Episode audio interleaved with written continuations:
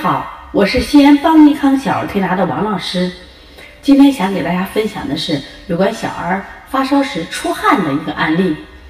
大家都知道，当孩子发烧的时候，如果他可以出汗，那我们这个烧就很好退，家长也不用不必过虑紧张了。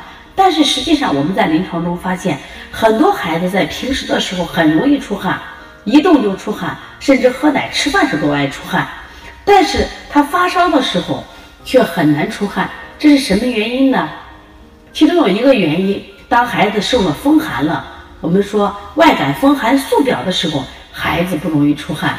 这个时候我们采取的方法是辛温解表，推拿方法一般用的是一窝蜂、外劳宫、推三关或清天河水，或者是外感四大手法。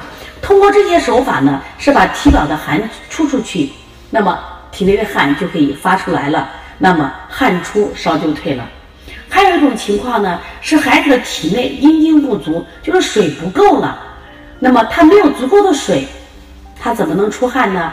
对于这样的情况呢，我们一般呢会给他使用滋阴的手法，像取天河水、补肾阴、分阴这样的情况。那么什么样的情况会出现阴不足？比如孩子发烧两天到三天，那么因为高温情况下会导致他体内的阴经被灼关，或者大量使用退烧药。都会出现他的阴精不足，所以我们一定要加上滋阴的手法。还有第三种原因，那我们在临床中发现孩子正气不足，汗也发不出来。所以说我们做退烧的时候，其实先不要急于给孩子先退烧，一定要扶正祛邪，把脾胃气、中焦之气调足了，孩子的汗就好出了，烧也就好退了。